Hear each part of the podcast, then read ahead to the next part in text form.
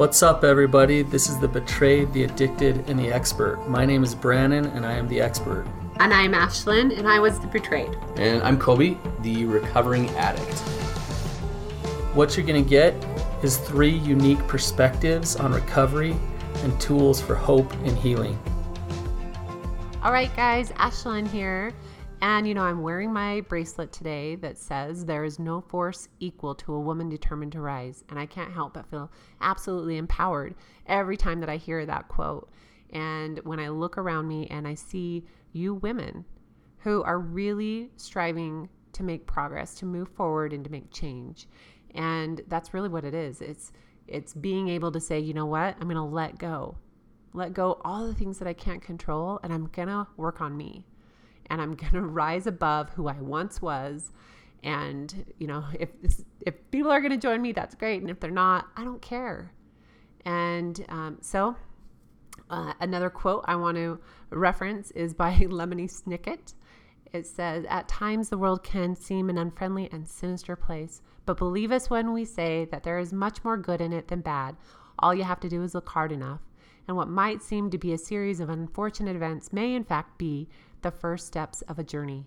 And you guys, I know that it's like ridiculously hard to look at maybe right where you're at in your journey and say, blah, like I don't want to hear that. I don't want to look at this as something that will make me stronger and a better person. But that's that's usually what happens depending on the way that we choose to react and the work that we choose to put in. And I will remind you again that I worked recovery and continued to work recovery three years in, but I worked at like a full time, well, part time job.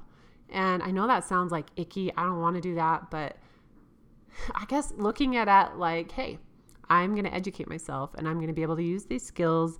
Um, we use our skills in our business with fitness and nutrition. I use my skills with my friends, with my family. It doesn't just stay here in my marriage. This has made me who I am today. And so I'm challenging you guys today to really look at yourself and say, you know what? I am. I'm stronger than I thought I was. And I'm going to be this awesome woman because I am determined to rise. I am determined to find who who I'm meant to be, find my purpose. And sometimes it takes that really crappy struggle to figure that out. Um, I am in no way where I thought I would be in my life at all. Like I run two businesses that I did not go to college for. And I loved what I did after college. I did kitchen design for eight years and I loved it. And I don't really miss it. I really enjoy what I do now. And it, it wouldn't be that way if I hadn't done the work, if I hadn't learned those skills and been able to see people in a different way and see myself in a different way. So, rise above women. And I'm proud of you guys for being here. And I love that so many more of you are coming out and joining the fight publicly.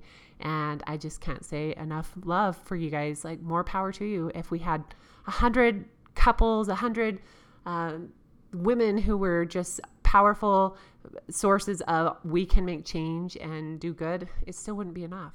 The world needs more of us. So, um, go for it, guys. Love you. Bye.